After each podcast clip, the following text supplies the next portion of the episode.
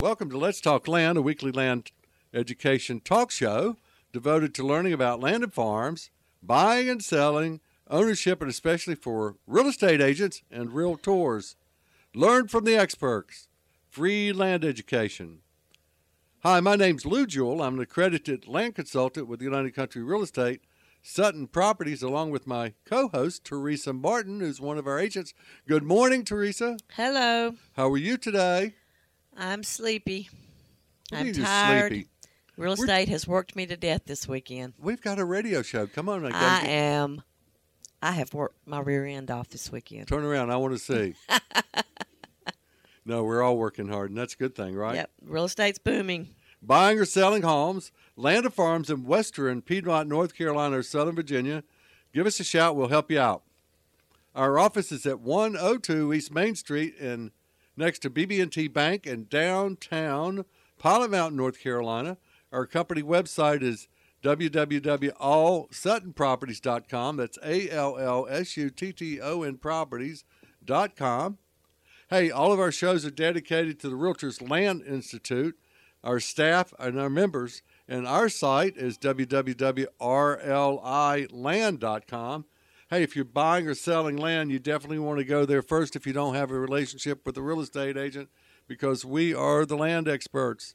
So, um, all over the country. So, definitely keep that site in mind and go there if you need some help because we're, we're the folks to help you. Hey, we'd also like to thank our sponsor, landhub.com. Buying or selling land, Landhub is the place to be. A program note Dr. Barbie's Ask the Doctor show will now follow this show and will air at 10 a.m., so make sure you stay tuned. Dr. Barbie always has something of interest. Hey, Teresa, our guest today is Ryan Sampson. Hey, Ryan. How are y'all doing? We're doing great. Where are you calling from? I'm in lovely Tampa, Florida. You are not. Not as nice as North Carolina, but you know it'll do. I don't know. Uh, we got such a beautiful country. Uh, you know, we do shows all over, actually all over the world. But um, I tell you, it's fascinating. I'd love to go to a lot of these places that we we uh, interview in. You are an accredited land consultant, like myself. Just for the listening audience out there, when we get our real estate license, we're a real estate agent, and then states have other designations to become realtors when you join the National Association of Realtor. Your state association, and of course your local MLS or multiple MLSs. Some people in multiple states or multiple markets. And then if you want to specialize, because our education is limited more to the laws and the agency and not to the specific types of real estate like commercial real estate or property management and even residential, but include land, then you join one of the organizations, and our organization is the Realtors Land Institute. And we're, what, 76, 77 years old, Ryan, something like that? Yes, I believe that is correct. And I think we have a little over 1,300 members out of 1.4 million realtors in the United States. So I think we're one of the smaller organizations. And um, um, our accreditation or designation, So we we are exclusive group. oh, we're definitely exclusive. That's why I won't let Teresa join. The boys club. boys. No, we got landladies. We got a lot of great landladies and brilliant ones. But uh, the accredited land consultant designation, I've had mine since 2004, but that is the um, um, uh, the accredited land consultant is about 500, a little over 500 of us in the United States. So yes, Teresa, it is quite a unique group, and uh, we are the best of the best. And someday you will be an ALC too, because Yes. I promise to help you Yep. as I've helped others. So let's talk about Ryan. Ryan is an accredited land consultant, but Ryan is also a member of CCIM, and that's the commercial group of the real estate organizations. And he's with our great friend Bill Eshenbaugh, Eshenbaugh Land Company, as he mentioned in Tampa, Florida. And uh, these guys have been setting it on fire down there. Uh, what have you done? Over two hundred million dollars? I think you're getting close to, or something like that. It's crazy. Uh, you know, we, we're we're over a billion and a half. A billion and a half. Boy, I was a little short on that. we did a hundred. I think it was over 150 million last year alone. Wow, and I think in Tampa. and I think you've done about half uh, five hundred million, haven't you? Uh, yes, in my career, I've been personally involved in over 500 million. See, Teresa. Teresa, if I can do it, you can do it. Sounds good.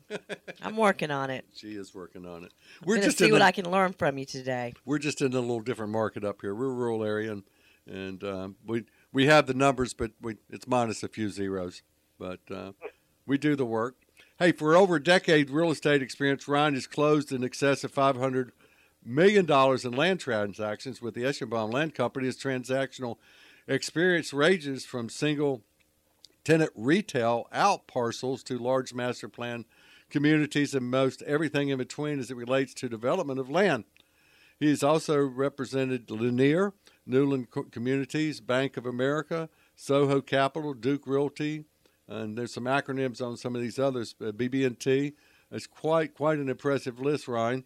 He's also a principal in the company and spoken as a land expert over the years at multiple national conferences. So um, you are quite a talent. You're also a member of NAIOP, which is um, uh, one of the organizations uh, involved there. Tell us about NAIOP. Yeah, so uh, NAIOP is the Commercial Real Estate uh, Development Association, formerly known as the National Association of Industrial and Office Properties. So most of the commercial office, industrial, and retail developers across the country uh, are members of, of NAIOP. And so I've been a member of that as well as the Realtors Land Institute uh, since getting in the business back in 2005, and a great group of folks. Absolutely, and you were actually you're chapter president. I fortunately I've been involved with uh, RLI since 1998, and our Carolinas chapter I've been privileged to be president in two occasions, and um, and uh, provided guidance hopefully and, and kept our organization going. Uh, you also uh, uh, serve on the board of Real Estate Investment Council, and of course the Florida State University uh, uh, Trends Conference. Uh, you're a graduate of Florida State University and the business and real estate. That that's the one of the nice real estate schools in the country, right? Pretty comprehensive. Yeah, absolutely. They have one of the, uh, I think it's the top 10 undergrad uh, program in real estate. So But they don't teach anything. They don't teach anything about land, do they? I don't know if anybody teaches anything about land, quite honestly. I know. Isn't that something? It's You've uh, got to be a practitioner, but uh, let me tell you, it's a great business. There's, it's fascinating every day. well. Learn something new. You're with one of the best practitioners in our industry, and that's Bill Eshenbaugh. Uh, I can only speak the highest for him. He's been so involved with our organization. Uh, he's uh, teaches quite a few of our classes. Actually, wrote the commer- one of the commercial classes years ago, and uh, just constantly contributing. And boy, you guys have built one hell of a team down there uh, in your organization. I know every one of you, and uh, you know, I'm sure from the guidance of Bill, but you guys have put together one heck of an organization, and and um, speaks laurels for what you guys do. Yeah, I appreciate that, Lou. We've got five five brokers in our office. Everyone in our office is a CCIM, and everybody but one is an ALC. So we've got one guy that's still working on his ALC, but the goal is for the entire firm to be to be educated and knowledgeable. And so the best way to know that you're educated and knowledgeable is having your accredited land consultant designation, in our opinion. You know, you've been recognized for your achievements in our industry, won several Nobel Awards, including the Florida Land Realtor of the Year, first place top producer land broker, and overall deal of the year. And you were named both by the Real Estate of Florida and Realtor magazines, uh, the 30 under 30 class in 2008. And uh, that that's quite a, an accomplishment too. Out of 1.4 million, or at that time probably 1.2, uh, to be honored that way. So, uh, you know, you've you've uh, got some nice laurels there, buddy. I appreciate it. Let's So talk some land. let's talk about some land.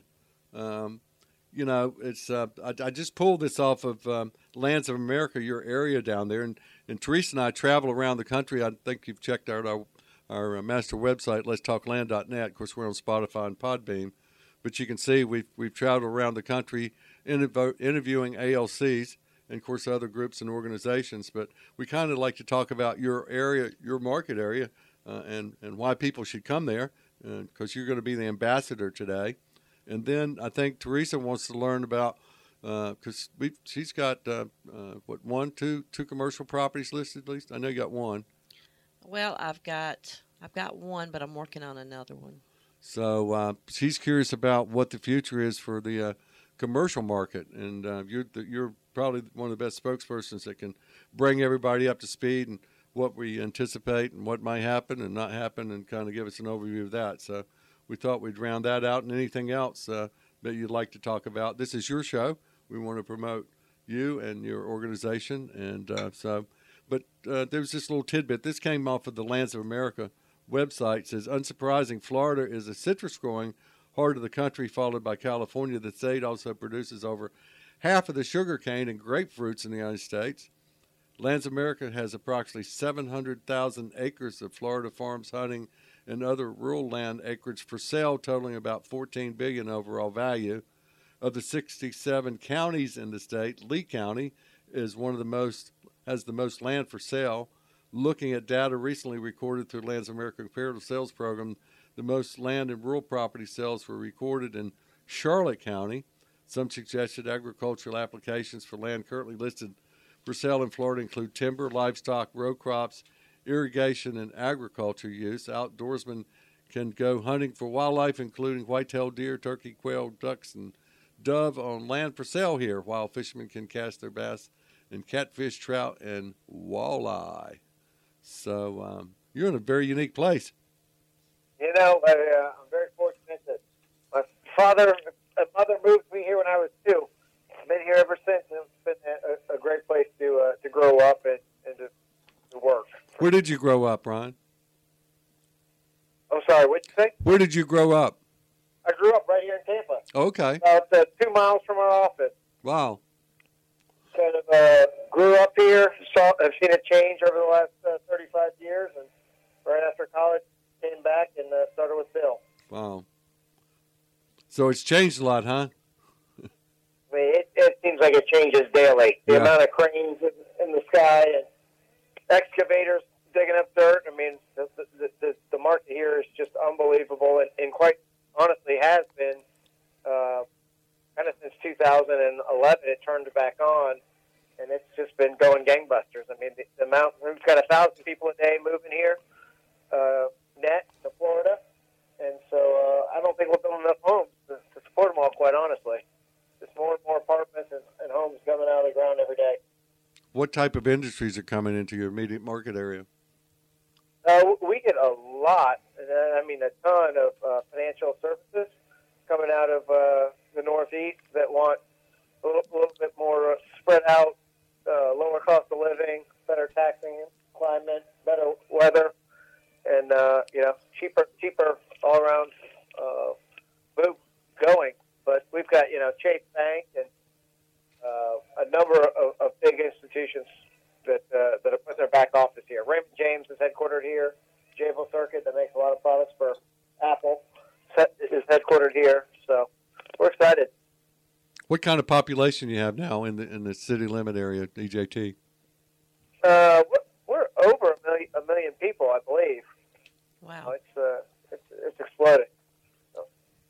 Yeah, I grew up in Charlotte and left in uh, 1974, and population was 282,000. And of course, with the greater Mecklenburg County, it's been absorbed. Uh, you know, it's uh, it's at that or better, and become one of the banking, the largest banking cities in the South. So uh, you know, it's it's. Uh, I'm 71 now. It's uh, seen a lot of stuff happen. Absolutely. What else can you tell us about Tampa? What, what why should people come there? So you know, Tampa is uh, unlike Miami and Orlando, that is driven heavily by tourism or, inter- or international uh, tourism, as Miami is. Tampa is, is mostly a uh, back office uh, working community that is uh, beautiful. I mean, the weather here is just fabulous year round, right on the water, so we get a nice breeze. Uh, one of the best airports, some of the best uh, sports teams. We got Tom Brady. We lured him down to Tampa, and you've got uh, the Lightning that are, you know, always a contender in the playoffs. So with the, the weather and the sports, and you know, uh, the cost of living here, it's, just, it's a great place. So, and, and it's it's being echoed in our business. I mean, we're, we're dealing with clients from New York, Chicago, California, Texas, and they're all coming to Florida, and they all like Tampa. Teresa, Yeah. you can't go. They're talking about Tampa Bay is going to be tough this year. They said Tom's bringing a bunch of good ones down there. Yeah, it should be a good, should be a good season. We'll see. Hey, our guest today is Ryan Sampson, This is Let's Talk Land. Our sponsor is LandHub.com. Or you're looking to buy or sell land, LandHub.com previews thousands of properties, of properties nationwide. That's LandHub.com. Brian, tell us about what's going on in Tampa. Like, what's selling right now? What are you closing the most? Yeah, so Teresa, thanks for asking. We are just been inundated with multifamily. I mean, the housing market in Tampa is, is through the through the roof. We just closed another acre and a half site in the Channelside district for six and a half million to do an 18-story high-rise. We've got suburban uh, apartments going through the roof, all in our suburbs, uh, and that's trading around twenty-two to twenty-five thousand dollars per door for the dirt. So we've got a, a new phenomenon coming in here with single-story rental apartments, which is a, a pretty unique concept out of Arizona that we've closed a couple of deals already. American Homes for Rent's buying a lot of homes for the rental pool. So I mean, residential has really been uh, the boom here. Even with COVID, we haven't seen really any pricing deterioration or slowdown, uh, other than kind of for the month of March. Everything else is, is picked back up, and uh, we're excited. Yeah, I've heard that a lot too. Everybody says, well, with COVID going on or the prices dropping, we're afraid to list. I said, no, the prices are holding, they're strong, and it's a good time to list. Yeah, I mean, the, the only thing that, that, I shouldn't say the only thing, but the things that are getting hit the hardest that we're seeing is just retail and hotel. Oh, yeah. Those have been the two uh, segments of our of the commercial market that have uh, taken a, a beating. I, I will tell you, though, I spoke to a couple of hotel folks that own hotels along the beaches.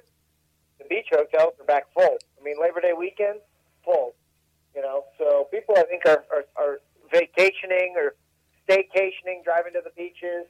So they don't want to fly, but they're okay driving. Um, you know, so it's really that business traveler hotel is the one that's being being hit. The ones along the highway are, are looking for that business clientele. So you were talking about that since 2011, everything's been flying high. Everything's been really good. What do you see for the future? Well, you know, fortunately for for Tampa, knock on wood. I mean, as long as we don't have a big hurricane come wipe us out, I mean, we, I, I think the uh, the climate here is great. I mean, we are pro business, cheap place to live, great weather year round, and um, you know, it's evident that the the market continues. We've got as Lou initiated or, or suggested, we got plenty of land here in between I 75 and I 95. It's mostly all agriculture in the whole state. Uh, so there's plenty of land for growth, and uh, you know, it's a great place to live. Hey, Ryan, how is We're, the. we're bullish on the future of, of Florida land. That's yeah. good. How, how, how does the government, is the government pro growth, uh, or you still have a lot of red tape and, you know, it takes two to three years to get a uh, site going and up, up and going? And how, how are you treated down there in terms of that? So every municipality is different. I'll say at the state level, the governor is very pro pro growth, pro development, pro uh, business. You know, each municipality is different. There are some cities and counties that are, are, are, more proactive and, and encouraging than others. I'll tell you, in Hillsborough County and the city of Tampa, which is where we're focused primarily, um, it's slowed down a little bit with what's going on with COVID and uh, some of the county commissioners are, are, are really trying to figure out now the, the overcrowding of schools and all the, the traffic on the roads and trying to figure out ways to make sure that we can still live in a great place, that we're not living in LA with, you know, sitting on the highway for two hours to go 10 miles. But, um, you know, it, it, it takes about six, six to eight months to get permits on a site if zoning's in place. And if you have to rezone it, it takes another six six to eight months to rezone it. So it's a it's a year to eighteen months if you got to rezone it. But otherwise, it's I think it's pretty typical or normal. Yeah, that sounds that sounds. Yeah that sounds pretty normal. Um, are you seeing like we are here? Um, people want to getting out of the urban areas and get more into the rural areas. Are you seeing much of that, or because of the positive growth and everything else, it hadn't really been an issue? Um, Tampa doesn't really. I, I wouldn't say that we're seeing much of that. No, I mean, but we don't really have a really core urban city. I mean, our downtown it has gotten more vibrant in the last decade, but historically there hasn't been anybody living there who would go there during the day for, for work and then leave and go go to the suburbs or the, their neighborhoods at night. So there have been uh, about 10,000 units built in downtown uh, in the last decade, so it's definitely coming back. We just had a first grocery store open in our downtown, but we haven't seen a, uh, a, max, a mass exodus to the suburbs uh, just because I don't think we've had much much core relative to the overall Tampa market. Right. So me and my husband have been talking about coming to Florida for a vacation spot. Is Tampa a vacation? Would it be a good place to come, or where do you recommend? You know what we- he's going to tell you I, about that. well, I don't. I don't know Florida. I I would tell I would tell you Tampa Airport is probably the easiest airport in the nation to get in and out of. I mean, you can literally get off the plane, and by the time you have baggage claim, your luggage is there, and jump on the train to to run a car center, get get an Uber. I mean, it's it's pretty quick. You can get in in and out of that airport in 20 minutes. That's security lines. But no, if you're coming on vacation, I'd say fly into Tampa. We're 30 minutes from the beaches. I mean, you can stay in Tampa and see what's going on in Tampa, or you 30 minutes and you're at you know Clearwater Beach, St. Petersburg Beach, some of the best rated beaches. You can go down to Sarasota, Longboat Key. I mean, some of the best beaches in, in, in the world yeah. right here in our backyard. I, I think that's what my husband was was talking about. I was just looking, and it said that it's close to the the Gulf Coast, and that's what we were looking at. You're not going to move down there, are you, Teresa? Well, I guess not. We've got too much family up here, but Well, you can take the family. no. Well, I might want to get away from the family. It's only a 10 hour drive, so you know, hour flight or 10 hour drive. Yeah, it's downhill all the way. That's it. Downhill all the way. Yeah, and if you're looking, Teresa, you know, if you're looking for land, go to our website, thedirtdog.com. Find some land it down there. And, yeah, absolutely. What's been going on with land prices in the last five years? Um, they- they're holding steady, I would say. I mean, uh, they were going up rapidly, but the county, at least the local municipalities, have all, have all raised their impact fees and mobility fees, and they're, they're raising fees like crazy. I mean, Hillsborough County, it used to be fifteen hundred dollar application fee to rezone.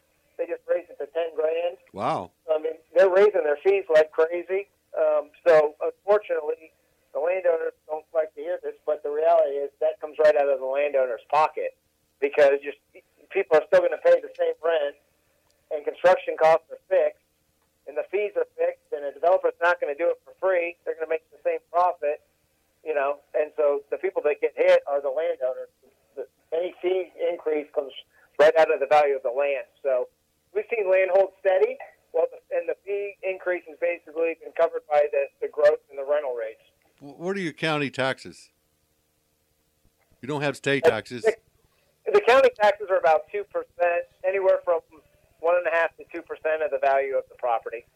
So, and if it's an agricultural property, it would get a green belt exemption, and uh, essentially, it, you know, it's uh, de minimis. Do you have land use programs there? We do. We have a, a future land use plan, uh, comprehensive future land use plan that's put out by the state, and then you've got zoning on top of that. So, Sounds like the place to be, Teresa. Sounds good. I'm afraid if Teresa comes down there, she won't come back home. I do like the sun. the heat, the heat may get to some folks. You know? I do like the sun. What about- my neighbors moved down from Chicago, and they were just, you know, they couldn't believe how hot it was. This is not even summer yet. Well, that was that was a huge move. Chicago, the coldest place, the, windy city, to Tampa. Yeah, yeah, he should have expected that. Actually, we had a cup a couple that we were selling their home, and it was funny. They moved here, they moved to here from Chicago, and they were they were trying to get out of the cold, and they said that it was still too cold here for them, so they came on down to Florida. Transition, huh? yep. So, um, Ron, what, why did you get into um, real estate, and why did you get into specifically land, and, and, and then wrap it with commercial? Because that's been about ninety percent of what you do is commercial, right? That's correct. I mean, you know, our, our firm, Eshenbaugh Land Company, we have agents that focus, that specialize in different aspects. We have uh, one gentleman that focuses on agricultural land. You can mention their names, Ryan. Yeah, Michael Strahan in our office. Great, great. Not not the football player, but you know, better a better guy. Better better looking. a, a master's in uh, ag business from University of Florida, and all he does is ag land for us throughout the state. He, he he's fabulous. And uh, Jack Taylor in our in our office, he focuses on uh, both apartment land and recreational land are kind of his two hobbies gangbusters at that. And then uh, Chris Bowers in our office, his focus has been primarily retail, but uh, he, he doesn't like to be pigeonholed into, into just retail. So, and then and then Bill and I kind of do it all, uh, but primarily Bill handles the residential, and I handle you know all types of commercial, whether it's office, industrial, medical, retail, um, apartments. We kind of do it all. So, you know, I, I, I got into the business pretty simply. My father was a broker, Okay. an office and industrial broker uh, in Tampa, and I I knew I grew up going to industrial buildings with him and office buildings with him, and so I, I always loved real estate and seeing buildings. But I wanted to be a developer. That, those guys had all the fun. I wanted to build stuff and, and, and put buildings out of the ground, and and uh, so in college, that's that's what I wanted to do is be a developer. Talking to my my father and uh, some other mentors I had about it, and they said, look, if you want to be a developer in Tampa right out of college, either a you got to have a lot of money, or b you got to go learn with somebody. And if you're going to learn development, you either need to learn it from the banking side, so work for a, a lender or bank, go work for a developer themselves, or go work for uh, the land side of it. Go work for if you can go work for Bill Eshenbaugh, that's the best guy in town. Go work and learn the land side, and if you know the finance side or the land side or the development side, you can be a developer. So Bill and I hit it off, and I started with Bill back in '05, and here we are in uh, you know 2020, and still with Bill. We've been through a couple cycles now together, and I've seen developers get crushed, and I've learned more. And you know, this brokerage business ain't too bad when it comes to, to risk reward. So that's uh, that's what, that's what I'm sticking with, and I'm, I'm very fortunate that that was the uh, the route I chose, and that I wasn't doing office or industrial leasing. So You mentioned that some some of the developers got crushed. Why did they get crushed? Uh, most of them got crushed, and I'm, when I say got crushed, but that was back in the, the 07, Okay. 08. Okay. uh, Not recently. down. Not recently, Yeah. yeah. and most of it was just over over leveraged. So It's a tough business. back, back then, man, they used to loan a lot of money on land. You know, Yeah. I haven't seen really any land loans today to speak of per se. Everyone's buying their land cash, and the loans are all construction loans uh, tied to projects. But I, you know, if there's another downturn, we sold a lot of foreclosed bank-owned land last cycle, like 9, 10, 11 era. I, Bill and I have this conversation every day. I don't know if there's a downturn that there's going to be any bank-owned land or a, a vast majority of it will, won't be land. It'll be failed mom and pop retail shopping centers or, or, or vacant hotels or something like that because we don't really see any land loans. That's interesting. But well, you do in the ag areas, right? Obviously, you got farm credit. Yeah, and and and, and, I, and I'm not again. I I'm, I would say talk to Michael Strahan in our office for ag land. I Yeah. really don't know anything Sure. about that. Other other than when I drive by, I can point out cows and, and orange groves and you know strawberries, but. You know, we, we, I don't. I, I'm not sure. Can't speak to the financing of uh, agricultural land. We respect that. You you got your own niche there, and you're doing great with it.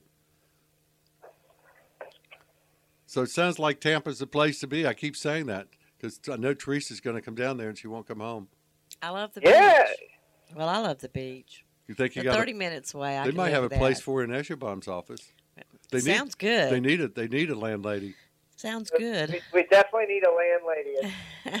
She's educated. If you are an accredited land consultant, once you get that, come on down, Teresa. I'm working on it. We got to get her there. It won't be long. She's so daggum busy. I I mean, mean, it, it, it, it's amazing, Lou. When you get your ALC designation or your CCIM designation, these designations from the, the Association of Realtors, they really help you. you Oh, totally. So much. And the people you meet in the classes, it's in, invaluable. I mean, we make so much money. One, one reason when I first got started, I said to Bill, why do I need to go take these classes? Because he was pushing me, and he goes, because you'll make more money with them. I said, well, how is, if I'll make more money, of course I'm going to take them.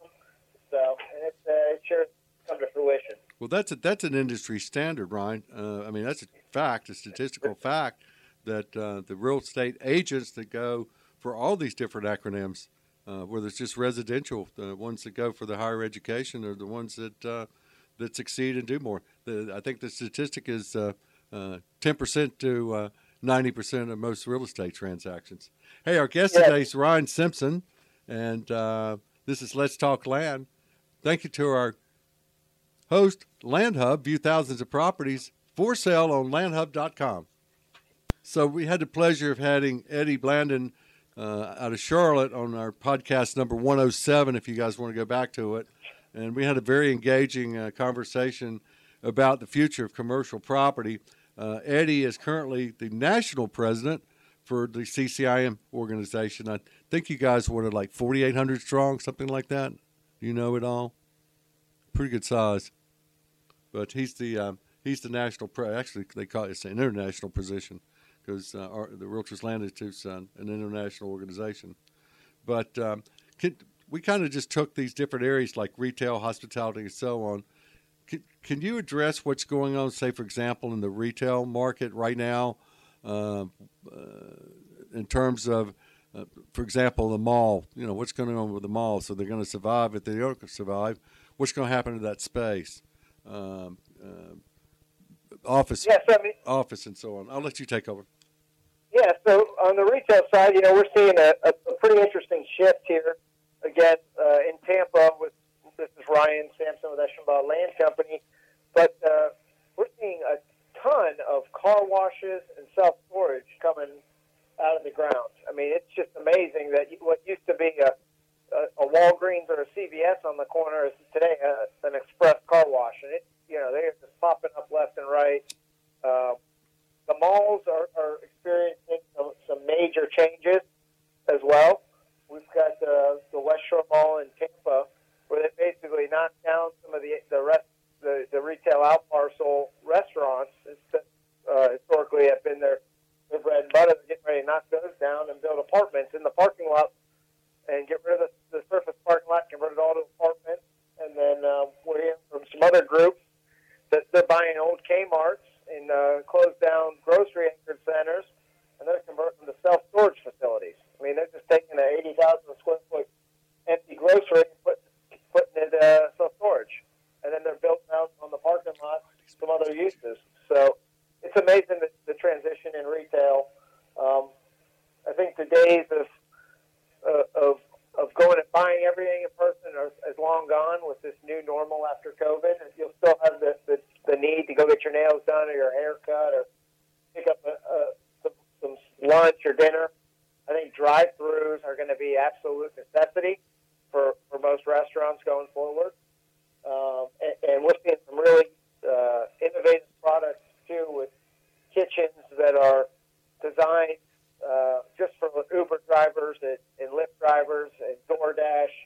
Uh, basically, a ghost kitchen where a Chick Fil A or Chipotle will make their food there. You would never know they're even there. It's more like an, an industrial building, and that uh, you've got you know the Uber driver delivering Chick Fil A to your house for the same price.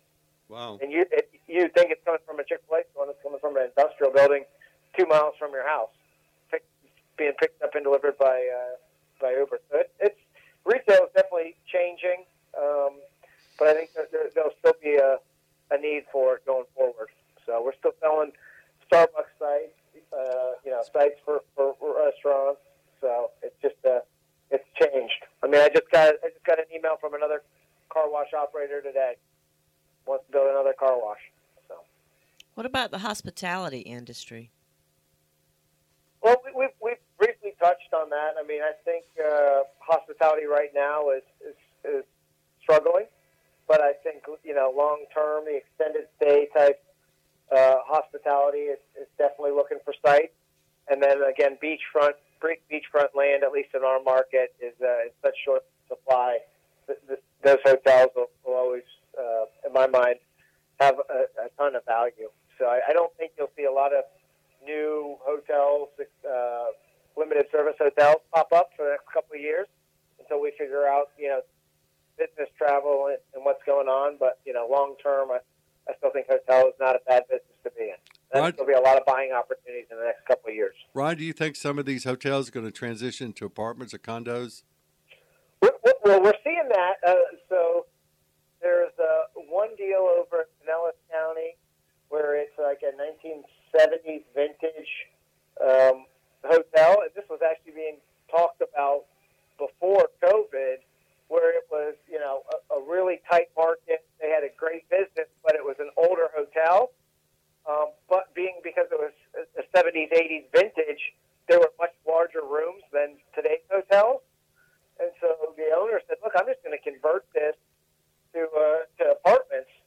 It's a, you know, it's a a little bit larger hotel room than normal, so it's, and it's a smaller than a, a traditional apartment. We think we can deliver a cheap rent, a great location, and uh, and they liked it because they were buying the land across the street. They were going to build a new hotel under the same flag across the street, and then switch the reservations over the day it opened, so they didn't lose have any downtime or lose any reservations. Wow. Once they switched the reservations over, then they were going to lease the old hotel for apartments. So yeah, I mean that that could happen. That's clever. Sure. I mean, we, we've also seen uh, around the college campuses in Tampa, the hotels are, are being uh, converted to, to student housing as well, permanent student housing. So, Okay, I have a question, and this is a, a learning moment for me. Here in, in our area, all of the storage units are outdoor storage units, and they have, you know, like a garage bay opening, and and that's the way they're. There's no indoor storage, but I'm assuming where these retail places are converting to storage units, that's an indoor storage, correct? that's right. They're all indoor air conditioned storage.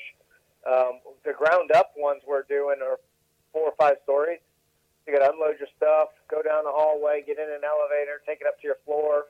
But yeah, I mean, and they're getting huge rents. I mean, if you actually look at what the people are paying per square foot, they're paying more for a, a, an air conditioned self storage unit than you could pay for uh, an apartment of the same size Ron, just some, a per square footage some, something that came to mind. I, I've always, and I'm not a commercial person at all, um, very limited knowledge. I, I rely on you. If I got a commercial, I'm gonna call Ryan. But um, um, I've always heard that storage units is one of the best long-term investments out there of all the types of different commercial applications. How, how do you weigh that? Uh, I mean, I think America in general has a problem. That we just keep buying stuff, and buying stuff and buying stuff, and then people have nowhere to put it. And eventually, you want to park in your garage. You got to get out of your garage, and you put it in storage. And you, you know, and then you pay them ninety bucks a month, and you never go back there. I, mean, it's, it's amazing. But yeah, I mean, the business model has taken off. Uh, There's a number of REITs that have formed that just own self storage facilities. I mean, the, the days of public storage uh, historically the drive up self storage, you know, originator has, have changed drastically. It's- It's shocking to me how, how, how much these folks are paying. We're selling land, an acre of land for a million and a half bucks, and they're building a hundred thousand square foot uh, storage facility on it, five stories. I mean, they require no parking. There's no demand on any school or uh, very little traffic. I mean, it's just a you know, Yeah. Kind set it, forget it. Lock, put it in there, lock it. And then if you don't pay, they auction off your stuff. and then they auction off your stuff. Yeah. So and, and you know, and it's all month to month. But I think you know, at the end of every year, they just keep raising the rates five percent, and you're too lazy to go move it. Just keep paying. Okay, I'm going to take advantage of having a professional commercial man on my show right now. Go for it. I have a client. You can help me out with this. He has a 27 unit apartment complex and he wants to sell it. But his apprehension is he doesn't want to have to pay a whole lot of taxes. And he is a contractor also. And he's thinking about selling the apartments because he wants to get out of the headache of owning apartments and he wants to build storage units. So, what? would- How would you advise him? So, I mean, ideally, if he doesn't want to pay taxes to the federal government, he needs to either do a 1031. Um, but that's still going to be tough for him to do if he wants to build ground up storage because the 1031 laws, whatever he sells those 27 units for, he's going to have to spend at least that much in the land price, and I would think that's not going to make any sense for But him. see, I have a building um, that would be used perfect for this, Well, and that's if he what bought I'm a building, if he bought a building for the same price and converted it, I mean, that's one way. The other way you may want to look at, which I don't know how you know the areas of North Carolina where you're focused, is these opportunity zones. If he can find land in an opportunity zone, I mean, that, that is a gold mine where he sells his apartment, he takes that money, he puts it in an opportunity zone fund. He sets up, buys land in an opportunity zone, builds his apartments, and, and that's a, that's a great tax shelter. See, my building Yeah. is in an opportunity zone that I have for sale, and his apartments, yes, and his apartments, they are not in an opportunity zone. So it would benefit him to sell his apartments because it's going to be about an even deal here. Money Yeah, wise. sell the apartments, take the capital gains, roll it into the opportunity zone, convert it to self storage, and in ten years, when he sells it, or or any period after after ten years of owning it, um, it's all tax free plus the appreciation is tax free. Okay, with the opportunity zone, I was thinking that we were like getting to the end of that. Where are we no, at? No, it's just started. Is it just started? I thought it was like two. 2008, Well, it's 18. I think, yeah, I mean, that, you know, you have to spend the money within, or you have to set up an opportunity zone fund. And I'm not an expert. Maybe that'd be a great one for your next show. Uh, but you know, don't hold me to this. I'd say talk to your to your your CPAs and your, your tax attorneys. But my, my rough understanding is you have kind of 180 days from when you, you sell your property to roll your capital gains into an opportunity zone fund. Uh, and then you have like another 180 days to put it to buy real estate with that fund, and then you have two years to improve that real estate. And I think the opportunity zones run through 2026, if I'm correct. So there's still plenty of time. And they're talking about they're talking about extending that too. Yeah. And, and also on the you have to pay some tax, but you know. and also on the 1031s they've extended that 180 days because of the virus. So uh, I don't know the exact, but it's we're doing one right now on the farm. Doctor sold uh, some apartments and Well, rolling in it. I'll tell you, Teresa, you may also want to tell him, you know, now may be some of the lowest capital gains tax rates he'll see again in his lifetime. Right. So it, it good never point. hurts to make money and, and put some money in your pocket. It's all timing, isn't it, Ryan? That's it. Why do you think it'll be some of the lowest capital gains right now? Uh, I, you know, the, the political environment, you know, and the, the the national debt. I don't know how how they don't raise taxes. Oh, okay. And it's not necessarily per personal taxes. There's other types of taxes, like There's capital yeah, gains, the ca- uh, yeah, which doesn't affect everyone. That's you know, it's a very small group of people. Well, my my idea was for him just to pay me more and pay them less, but he didn't like that either. Well, Teresa, you didn't Yeah. sell it right. I said, "Well, see, he's a friend of mine, so I thought, well, wouldn't you rather give it to me?" he, didn't- he, he didn't. He didn't go for it. Wonder why. Maybe he would pay you to manage that headache for him. Ah, I don't want that headache. Ron, what's going on in the office world? What are we seeing now? Because you know, so, so you know, it's it's very interesting. I talked to a lot of a lot of folks, and everyone's take is a little bit different.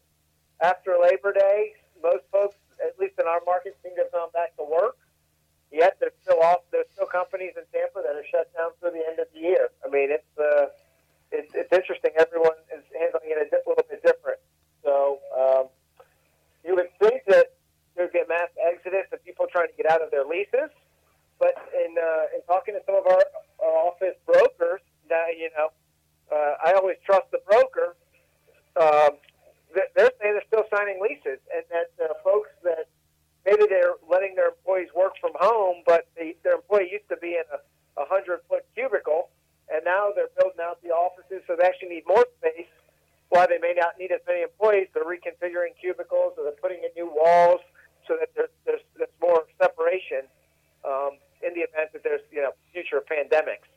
So I mean, the, the theory is at least in Tampa that you know they're going to need office space. People that have worked from home.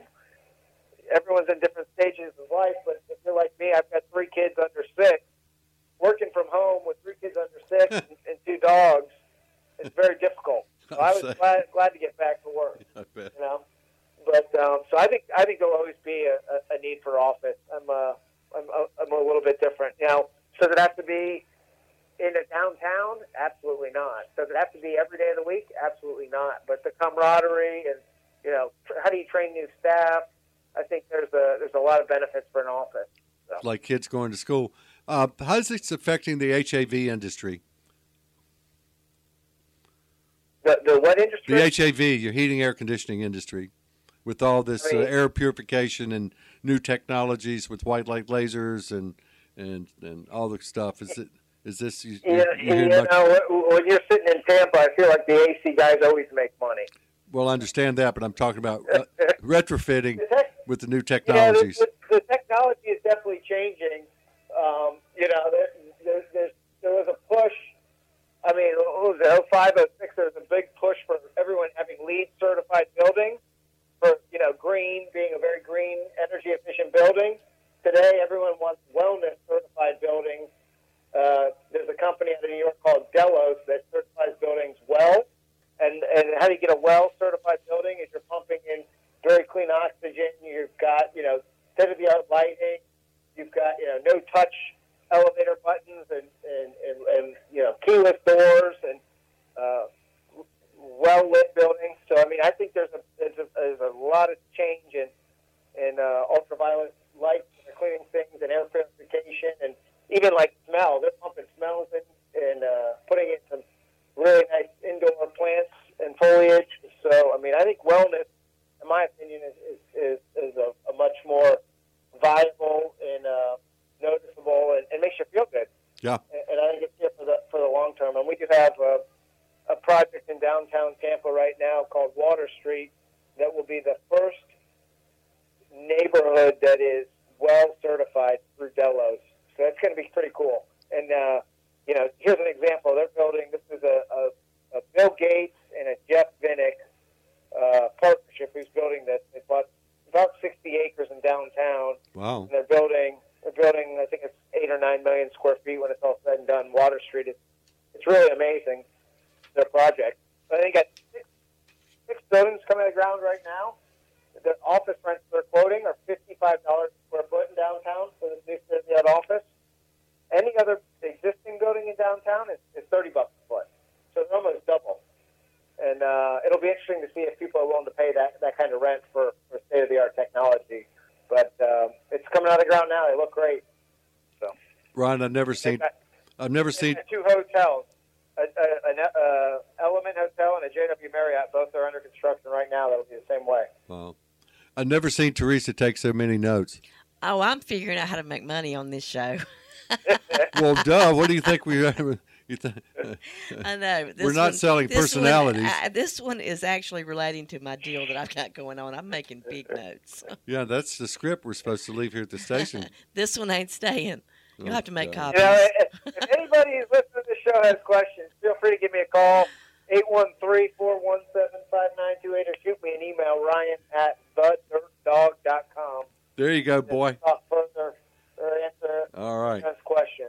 Yeah, we'll, we'll let you do that every other sentence. We will hook you up. Multifamily, what's going on there?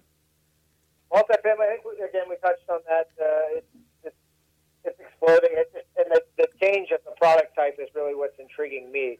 I mean, the days of the three and four story elevator buildings, surface parking lot that, that we've come to know is, is changing, you know, almost overnight. Uh, we're now going to this single, basically rental homes, but the homes are 600 square feet, 900 square feet, 1100 square feet, one, two, and three bedroom, and uh, everyone has a fenced-in backyard, and uh, everyone's got, you know, no one above them, no one below them.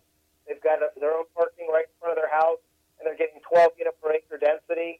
I mean, this, some of the product that people are coming up with, it's just, it's amazing. I mean, I look at it, I'm like, man, I would, I, I would much rather live in this than a traditional apartment, and you know, and they're getting astronomical rents. It's just uh, the, the the change in in the apartment world is is unbelievable. I mean, if you're building an apartment today, the amenity package in any apartment, whether it's you know a traditional apartment or some of this new stuff, is they're getting rid of some of the community rooms, and they're putting in Amazon locker rooms.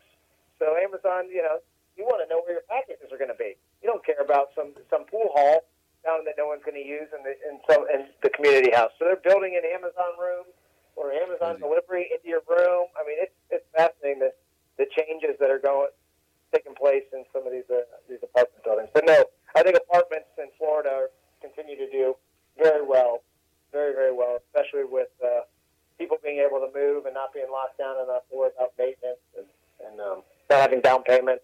So There's going to be a different world. You ain't kidding. This this is blowing my mind. Just you ain't seen nothing yet. Nope. what about industrial, Ryan? industrial man, it just keeps getting bigger and bigger. You know, a hundred thousand square foot industrial building, became a 400,000 square foot industrial building, became a 600, and then we hit a million square foot, and now we got these Amazon buildings that are two and a half million square feet coming out of the ground here. It's it's industrial, bigger distribution. It, it's just it's you know along the I four corridor between Tampa and Orlando. It's just industrial building after industrial building. Home Depot, Pepsi, Coca Cola, you know, rooms to go. I mean, you name it. They're just building bigger and building bigger and bigger buildings and uh, it, it, it's fascinating. Amazon is building a, I think it's a, I don't know if it's a two or a three-story building they just announced in Temple Terrace, which is a suburb of Tampa. Three-story industrial building. So think about that. A semi truck's going to drive up a parking ramp. Gosh. that is crazy. I remember hearing about this three years ago at an NAIOP event, and that this was being built in Seattle. And they said that this is the future of industrial, but that for it to come to Tampa, the industrial rents would have to be at least $15 a square foot to be able to make the construction costs viable. And, you know, back then our industrial rates were like three $3.50 a foot. And so they said, so maybe in like 50 years it'll come. Well, three years later, we It's got here. Amazon coming out of the ground with one. So I don't know what rent they're paying, but it's uh, it's amazing. They just you know they're all about being close to people, and and I, I guess the business is good for Amazon. The stock's up seventy percent year to date. So you know Something's going on, isn't there? something's going on. That's right. Oh my. Uh, let's go back to industrial. Well, we're still there. Um, any of these going to include solar, solar roofing, uh, no. application of solar?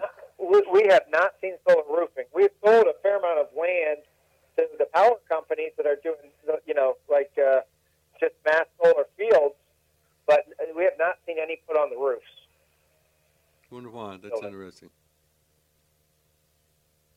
What else in commercial? Boy, I tell you, uh, you're opening Teresa's eyes up here. Well, yeah, I mean, Yeah, you know, one thing we haven't talked about is medical. I mean, oh, right. uh, How did we miss right. medical? w- w- we're in Florida, so there's, I don't want to say there's a lot of retirees down here, but you know, you, you know Old farts like me. Yeah, I mean these these these medical buildings, it's just astronomical what where they're coming from, and there used to be in the state um, what's called a certificate of need, so you couldn't open a hospital without getting a, a certificate of need at the state level, and the, the state kind of limited mileage and radiuses of how far a hospital had to be, kind of a, a monopoly, if you ask me. Well, the governor about a year ago lifted that, removed the certificate of need requirement, and now you've got hospitals popping up literally across the street from each other, just you know fighting it out tooth and nail for clientele. It's amazing the medical explosion of both you know urgent cares and satellite branches, and um, it, it, it's really it's it's fascinating. They're they're going everywhere. I would say medical is one of the highest and best uses we're seeing for every piece of property. Where's all the Where's all the people uh, money coming from? Is this international? Is this um, So I think they're just coming down. hedge funds? I ninety five, man. They're just following the highway down. They're selling their stuff up north and uh, doing 1031s and reinvesting it. I, I mean, if you know, if you if you sell your home, you know, i- i- and you're married, I think you, the first five hundred grand is tax free. So there's a lot of folks selling their homes up north, coming down with that tax free money, buying a, a little bit cheaper house down here, and retiring and enjoying it. So come on, keep coming. Keep coming. Love to have you. I think Teresa's packing her bags when she leaves the show today. First, I got to sell this bill that I'm sitting here talking, thinking about. So, have we got time? Can I ask some questions about 1031s? Have we got time for that? you got whatever, whatever. Ryan, this is Ryan's show. Well, do you know anything yeah, about fire away. 1031s? Like how they work? How they work? Yeah, I'd like to understand that a little better. Yes, the 1031 is a uh, the tax code, and uh, essentially, when you're going to sell your property, whatever the uh, the sale price is, you can 1031 that, so real estate can be sold and reinvested in any other class of real estate. So if you sold a building, you could put, buy another building, you could buy a hotel, you could buy land. You just can't buy a primary residence. But any investment real estate, you can you can transfer it into. The secret is you've got you can't take possession of the money. So you've got to get an intermediary, a 1031 intermediary involved. Most title companies all have them, um, or we can we can put you in touch with one. And so when you sell the property, you don't get any of the the proceeds. It all goes into an intermediary's escrow account, and they hold it. And you have uh, 180 days to buy another property that's equal or greater in value value than what you sold, and you can reinvest that money and not pay taxes on it. And you can buy up to three properties. And you can buy up to three properties. That's right. You don't have to buy just one. So if you sold a property for a million bucks, you could buy a hundred thousand dollar one, a three hundred thousand dollar one, and a million dollar one. And and then you can put financing on it for the difference, or if you have extra cash, extra cash, or you can buy one property. So it's a, a really great uh, way to, to delay taxes. And uh, you know, if you if, then if you leave it all to your kids and you die, and they inherit it, they get a stepped up basis, and there's never any tax paid. So it just passes generationally. Uh, so it's a, it's a nice loophole that I think a, a lot of very well off uh, real estate investors have taken advantage of. But the government's still going to get you, Teresa, because if you sell one or more of those properties in the future and don't do a 1031 exchange again, they're going to go back and cap, pick up all those taxes that were deferred. That's right. Okay. Okay? So most people do a 1031 in a period of time. They'll do another 1031 and they'll do another 1031 and they'll keep rolling those taxes. But you, so, so Teresa, here's a great example. We sell a lot of land, and a lot, a lot of landowners. I don't want to say all of them, know, there's an old saying that the landowners are, are land rich and cash poor. Mhm. So there's a lot of landowners that just want that cash, right? They've had this land generationally, and have been worth a lot of money, but they, you know, they're, they're just trying to to make ends meet. So if they sold their land for ten million dollars, instead of paying the IRS, you know, two or three million dollars in taxes, they could put that ten million and then buy a, a Publix anchored shopping center that then throws them off a, a million dollars a year in income. So not only have they they they not paid the IRS the taxes, now they have an income stream of a million bucks a year. Right. You know, and quite honestly, after a couple of years of owning it, they could refinance it and put more uh, put a mortgage debt on it of five or six million and pull that out tax free. So there's, a, Cool. there's all kinds of loopholes, but we, we see a lot of landowners that sell land and then buy income producing properties just for the cash flow. We'll give you 30 seconds to wrap up your show and then uh, tell us how to get in touch with us again. Yeah, absolutely. I mean, uh, easiest way to get in touch with me is phone number or email. Ryan Sampson is my name. Phone number is 813-417-5928. And uh, email is ryan at thedirtdog.com. It's easier to spell than Eshenbaugh Land Company. We are the Dirt Dogs. So Ryan at thedirtdog.com. And we specialize in selling land uh, all throughout Central Florida. Been in business 28 years over a billion and a half of uh, land sold, and we'd love to talk to any landowners or uh, potential buyers and answer any questions they have, if we can help them facilitate a transaction. We're doing about uh, 60 deals a year in our office, and uh, I think we've done uh, almost every type of land you can imagine, from landfills to borrow pits for dirt to uh, any type of development. So love, love to help you. Ryan, it has been a privilege to have you on the show today. Um, I love knowing you. I love being part of the Realtors Land Institute with you and all of our other buddies. And uh, we want you to come back and, and update us here in the future. Uh, and I'm sure uh, you'll have a few more laurels uh, to do. Thank you for joining us today. Let us know how you like the show. If you have any questions or topics you would like to suggest, we would appreciate them. All questions are welcome, and all of our guests may be emailed with your questions or comments as well. This show is for the public and, most importantly, for real estate agents who do not have a source for land education. All shows are downloaded after the show on our master website, www.letstalkland.net, Podbean, and Spotify. Teresa, how do they get in touch with you? They can call me at 336 209 2937 or email me at Teresa, T E R E S A dot mylandpro at gmail.com. And mine is Lou, L O U, at mylandpro.com. My phone number is 336 669 1405. Rodney, how do they get in touch with us here? Well, they can go to our website, Lou. They can go to WKTE1090.com, click on the website there, and give you all the information about the station and the programs we have on.